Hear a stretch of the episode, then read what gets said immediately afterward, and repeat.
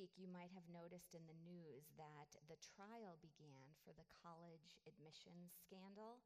It was the story that you might have been following of families who, through bribery and fraud, paid lots of money to get their high school students into Ivy League colleges and universities. And uh, if you haven't followed the story, one of the top 10 most watched documentaries on Netflix this past year was a story. A, a documentary about this scandal. And so, if you haven't been following, just to bring you up to speed, this is the trailer for that documentary. Let's take a look. All of our friends are only talking about one thing, and it's this story. An FBI investigation called Operation Varsity Blues. USC, UCLA, and Rick Singer. The mastermind behind the entire operation. Is there any risk that this thing blows up in my face? Hey, Rick. Hey there. Is this a good time? Yeah, yeah, it's good for me. Rick, I had a question for you. It's just you and me. Is that kosher? Absolutely. I just wanted you to walk me through the whole thing again and how it works. We help the wealthiest families in the U.S. get their kids into school. So I've done 761 what I would call side doors. The front door means getting in on your own. So I've created this kind of side door in because my families want a guarantee.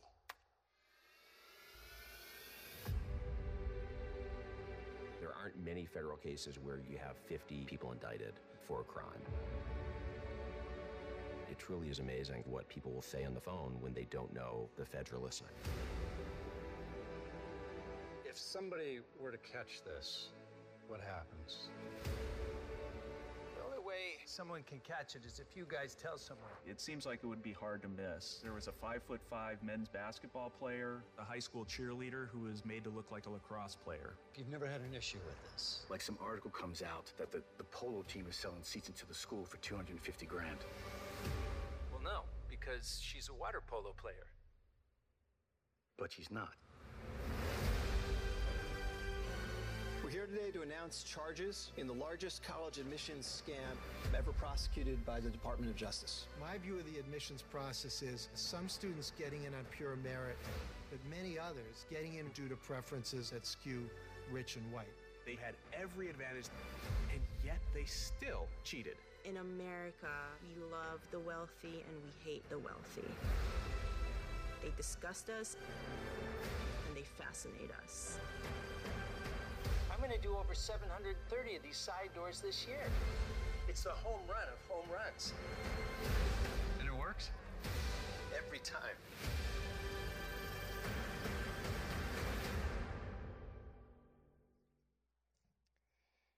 So it's easy, perhaps, to be critical of the deceit and the deception of this story, but the reality is people don't just wake up one day and decide to commit fraud and bribery, right?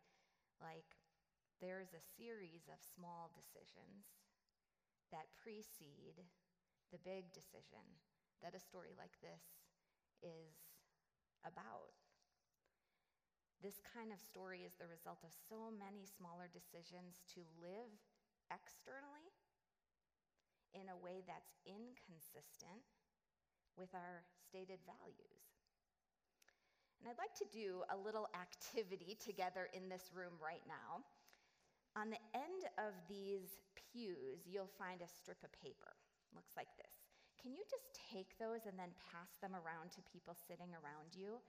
I didn't put any in the balcony. I am so sorry, you guys. We'll have to throw some up. Um, if you're joining us from home, you could grab a piece of paper right now, just cut a one inch strip down that paper. And what I want you to do, for those of you in this room, is take that piece of paper and just form a circle with it. And holding that circle with your hand, I want you to take your finger and just, you know, kind of run it on the outside of the circle. And imagine with me for a minute that this is your exterior life. This is the you that we see This is the you that is presented to the world. This is what you do for a living. This is who you know and where you live and what you have and what you drive. This is like your exterior life.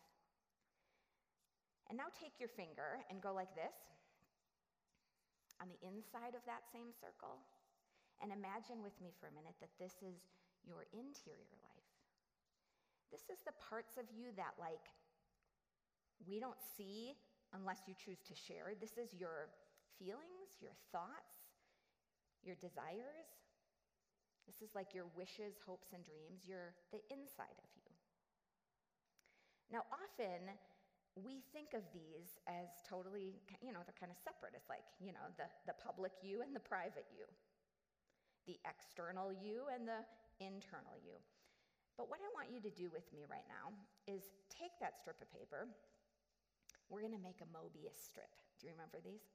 So you're going to keep one side stationary, just hold it as it is, and take the other side and just turn it half, just turn it halfway around, and then take it and make that circle again. Should look like that. You have your Mobius strip? Okay, now what I want you to do is again, take your finger, start on the outside, and see what happens. Oh, wait a second, now I'm on the inside. Keep going around. Now you're going to get to this point, you're going to have to switch because your finger can't. but wait, now I'm on the outside again. Wait, wait, wait. Okay, now, but wait, I'm now I'm on the inside. See, with a Mobius strip, there's only one side.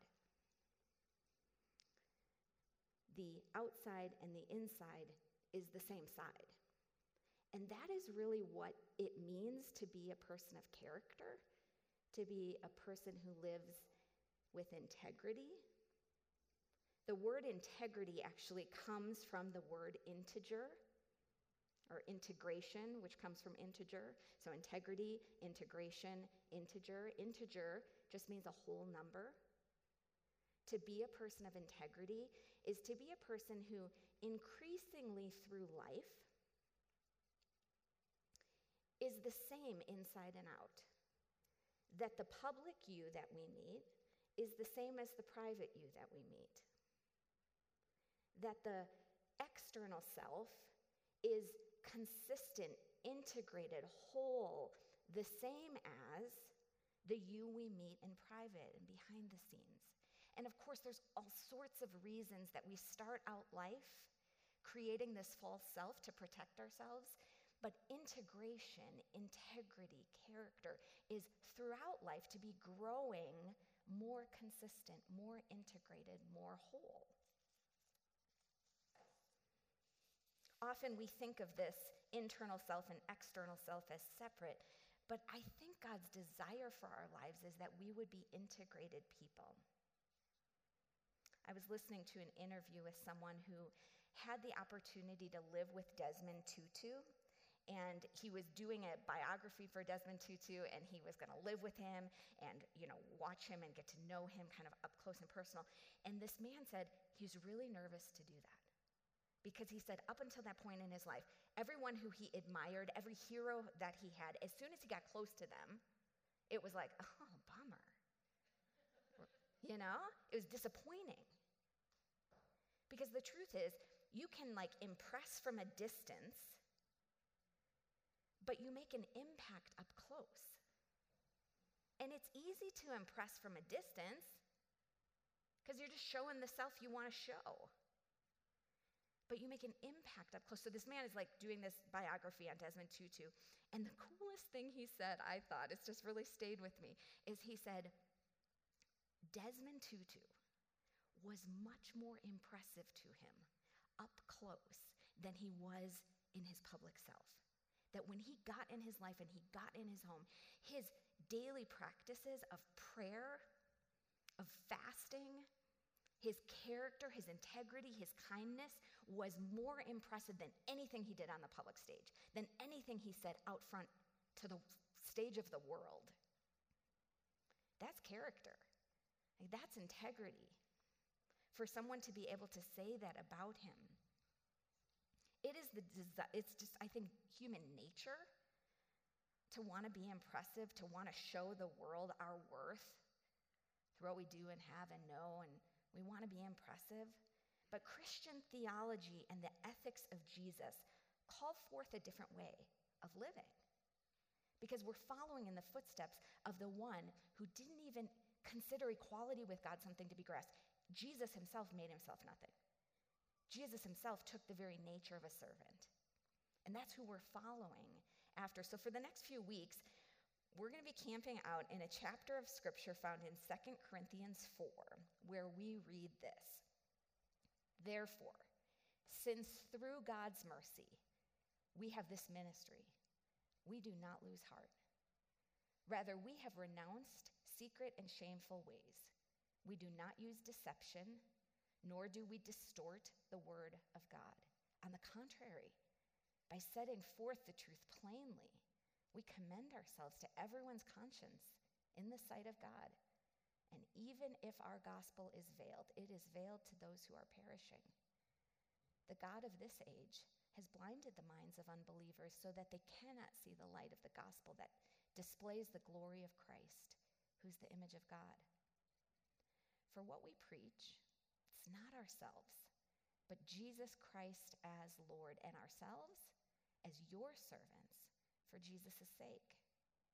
For God, who said, Let light shine out of darkness, made his light shine in our hearts to give us the light of the knowledge of God's glory displayed in the face of Christ. But we have this treasure in jars of clay to show that this all surpassing power is from God and not from us. We are hard pressed on every side, but not crushed, perplexed, but not in despair, persecuted, but not abandoned, struck down, but not destroyed.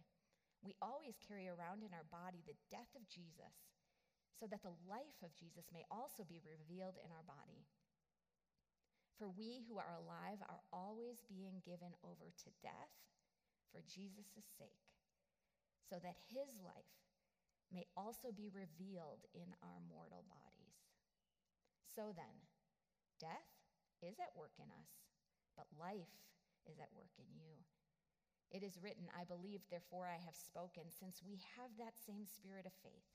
We also believe and therefore speak because we know that the one who raised the Lord Jesus from the dead will also raise us with Jesus and present us with you to himself. All this is for your benefit, so that the grace that is reaching more and more people may cause thanksgiving to overflow to the glory of God. Therefore, we do not lose heart. Though outwardly we are wasting away, yet inwardly we are being renewed day by day. For our light and momentary troubles are achieving for us an eternal glory that far outweighs them all. So we fix our eyes not on what is seen, but on what is unseen, since what is seen is temporary, but what is unseen is eternal. Amen. The basic structure of this chapter in Scripture I read this in a commentary. It's kind of cheesy. I just couldn't find anything better, so I'm going to share it. The basic structure of this chapter, chapter is treasure, trouble, testimony. Sorry for the alliteration, but that is just the structure. So, first, the treasure. The passage says this We have this treasure in jars of clay to show that this all surpassing power is from God, not from us. So, the passage is saying Christ is the treasure, we are the jars of clay. Christ is the treasure, human beings are the jars of clay. Like God has poured the treasure, Christ, into you. You, a jar of clay. You, an ordinary common container. The common container is people.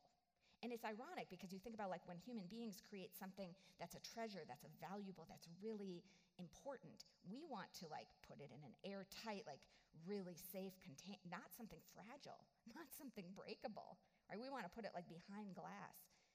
We want to put it in a pyramid and like make it airtight and keep it for a millennial, like a you know a treasure. But isn't it just so the way of God to take the treasure and to put it in a common container? When God has a treasure, he puts it in something you could say, like, as plain as a brown paper lunch sack, a jar of clay.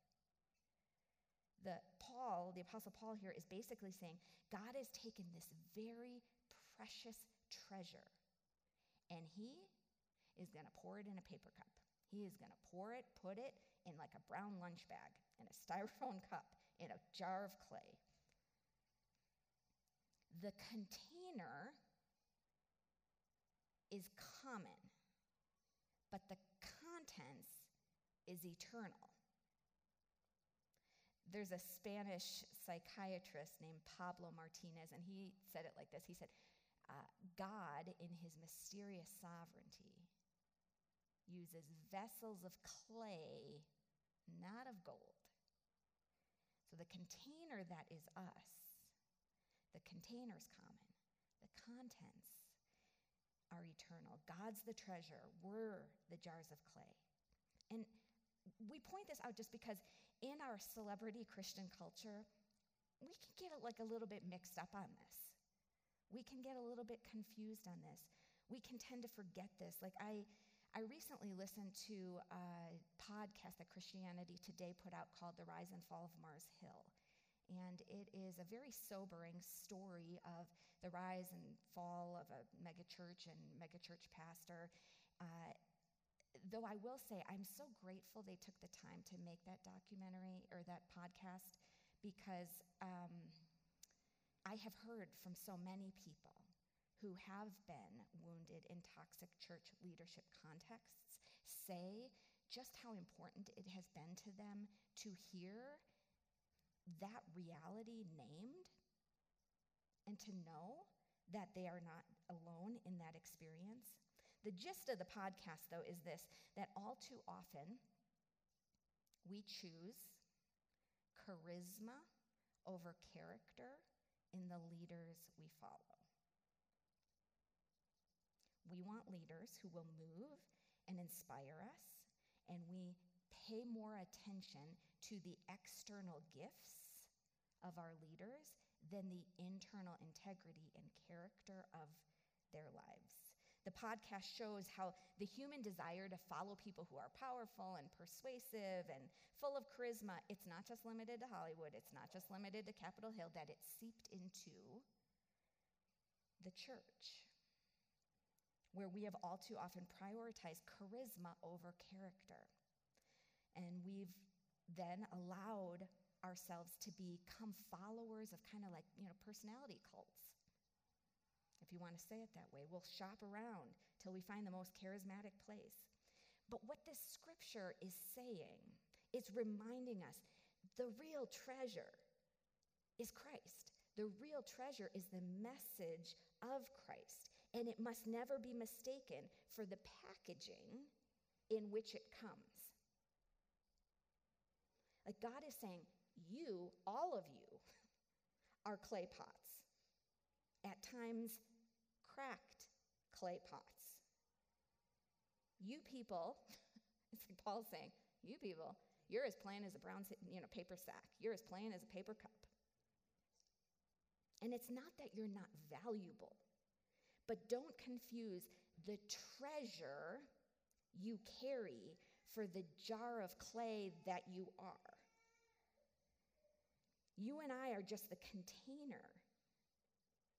It's humble, it's fragile to be a jar of clay, but the treasure must never be forgotten. Don't forget what the treasure is it is Christ in you, the hope of glory. Just remember that you contain the treasure, you are not the treasure. We don't manufacture it, we're not the source of it. We're like the delivery system of it. The gospel resides in you through the power of the Holy Spirit, through the power of Christ. So that's the treasure. Okay, second thing is as a clay pot, as a human vessel, this passage, this chapter says, you will have trouble. You will have trouble. Paul details it for us here. We are hard pressed on every side, but not crushed, perplexed, but not in despair, persecuted, but not abandoned, struck down, but not destroyed. I don't really have to ask you, like, do you have any stress in your life? we all do. Every living being has stress. Some of that stress is good stress, it's like you stress. Some of it's destructive stress. But we are, we're, as human beings, we are hard pressed on every side. Stress, stress and pressure all the time. There actually was an article in the Washington Post where two women were talking about, perhaps you read this, uh, they were talking about pandemic flux syndrome which is essentially like if you are experiencing sadness right now, if you're experiencing anxiety, if you're experiencing the desire to make some drastic change in your life, you might have pandemic flux syndrome. This is a quote from the article. If you're experiencing increased sadness or anxiety, along with an urge to dramatically change something about your life, some of the markers of pandemic flux syndrome, be assured you're not alone. Many people are feeling such tensions. Although human beings are more resilient than we generally appreciate, it will take time for many of us to stably recover, to reflect, and recalibrate. I mean, 4 million people quit their jobs in April. There's a whole lot of chatter right now about rage quitting, which is just, you know, I'm not giving my two weeks notice. I quit on the spot. Out. Peace out, you know? There, there's a whole lot of stress. We don't have to look very far to know that, right? There is trouble pressing in on every side. But the hope of this passage is that there's a treasure inside of you. And that treasure enables the weak vessel, enables the jar of clay to withstand trouble and not lose heart. Um, I am wondering can I get a volunteer? I didn't plan this ahead of time. I probably should have, but uh, it, could I get a volunteer? Somebody who feels strong, come on up, come on up. Thank you for volunteering. Uh, I want to do a little illustration. It's a little hokey, but we're just going to go with that. So, thank you. Remind me of your name? Taz. Taz. Everybody welcome Taz. Yay. Taz, I'm wondering if you could take this empty can and crush it any way you would like. Yeah! All right. Okay, now I'm wondering if you could um, take this full can and. you don't really have to do that. That's my illustration, okay? Give it up for Taz. Thank you. uh, okay, so you will have trouble, but don't forget the treasure that is within you, right? The hope of the passage is that there is a treasure within you, that you are, you're like the aluminum can, like very crushable.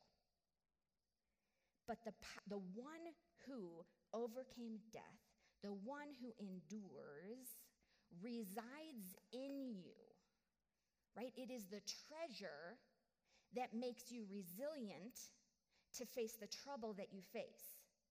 But the reality is, we're the, we're the, we're the jar of clay, we're the paper cup, we're the aluminum can. It's Christ who is in us that gives us the strength. It's not us, it's Him. You will have trouble, but never forget the treasure that's inside of you the hope of the glory that enables you to withstand trouble. Like we are hard pressed on every side, but we're not crushed. We're perplexed, but we're not in despair.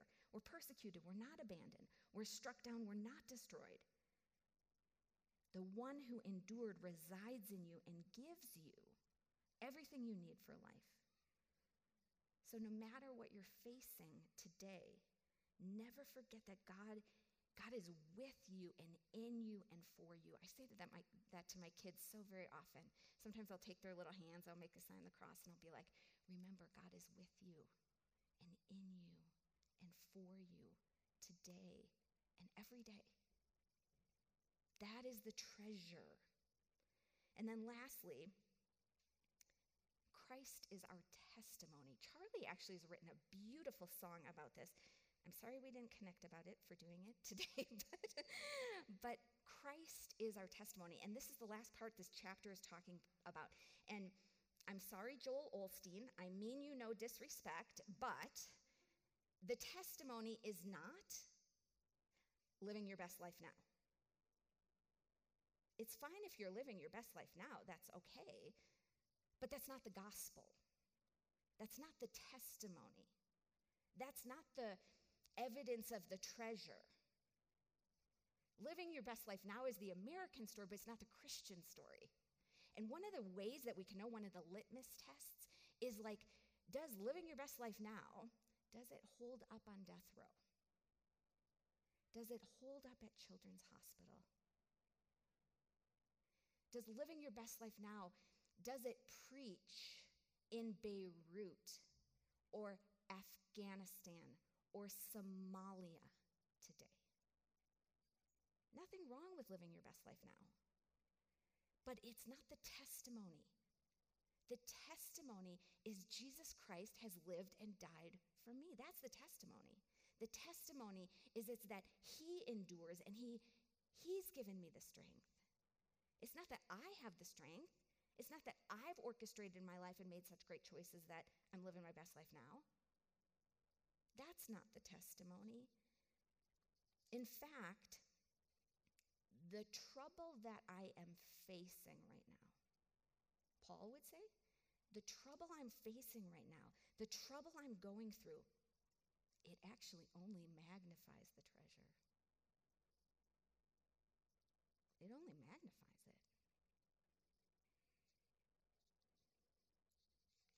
The mark of the Christian, the mark of the Christ follower, is not that she doesn't get knocked down. It's that she gets up and speaks about the treasure again and again and again. That's the testimony. Like if you're a follower of Christ and life is particularly hard right now, remember that in a sense, it's supposed to be. Like we follow in the footsteps of one who laid down his life. The Lord Jesus himself, like taken, blessed, broken, and given. That's the cruciform way. Sometimes we get like subtly sucked into this idea that, like, to follow God in the way of Jesus is to be hashtag blessed all the time, healthy, wealthy, and happy. So if I'm not, I must be doing something wrong. Your testimony is not that your life is great, your testimony is that God is great. And that is never more on display than when you're in times of trouble. Our testimony is not the resilient container, our testimony is the treasure that makes us resilient. And I think the root sometimes of, of so much of a, a spirit of defeat among followers of Christ is this confusion around container and contents. And we're drawn to kind of the celebrity Christian culture. Like, unless somebody famous says it, I probably am not going to believe it, right? Like, it's got to come from the mouth of somebody who's like got a big platform, some worldwide influencer, or we think, like, if it's not, if it's only true, it will only be true if my life is like spotless and perfect. And if I have any struggles or I have something that's really tr- difficult in my life, that that's somehow not God's blessing on my life. Even our testimonies sometimes in church is like, look what Christ has done for me. Look how he's changed my life. Like, I was fat, now I'm thin, and you know, I was poor and now I'm rich. And nothing necessarily wrong with that, except it's not really the gospel. If God is only good in your life when things are going well, who are and what are you really worshiping? Perhaps the God of comfort. The question is Am I the testimony? Are you the testimony? Not really. Like, we're the container, we're not the contents. Verse 10 says it like this We always carry around in our body the death of Jesus so that the life of Jesus may also be revealed in our body. For we who are alive are always being given over to death for Jesus' sake, so that his life may be revealed in our mortal body. What the passage is trying to say, Paul is trying to say, I'm always pointing to something else. It's the death of someone else, it's the life of someone else. The treasure I have is that Jesus Christ has died and risen. That's the treasure that I have. My testimony is about him.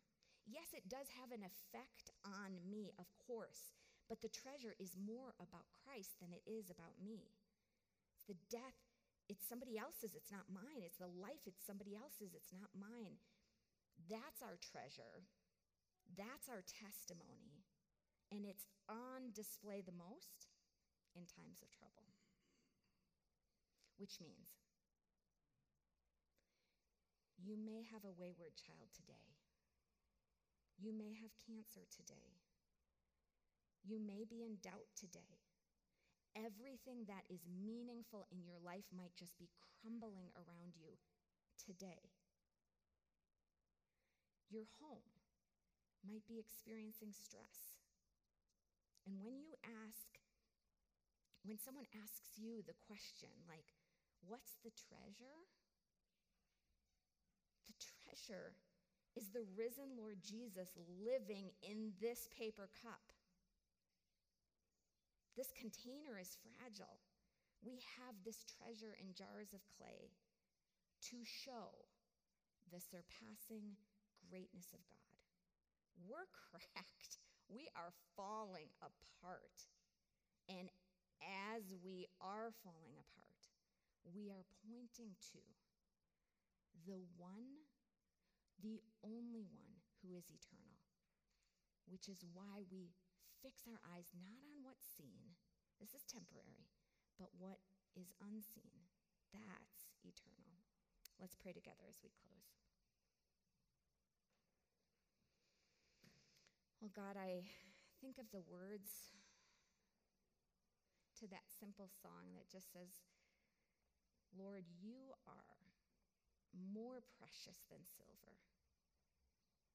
more costly than gold.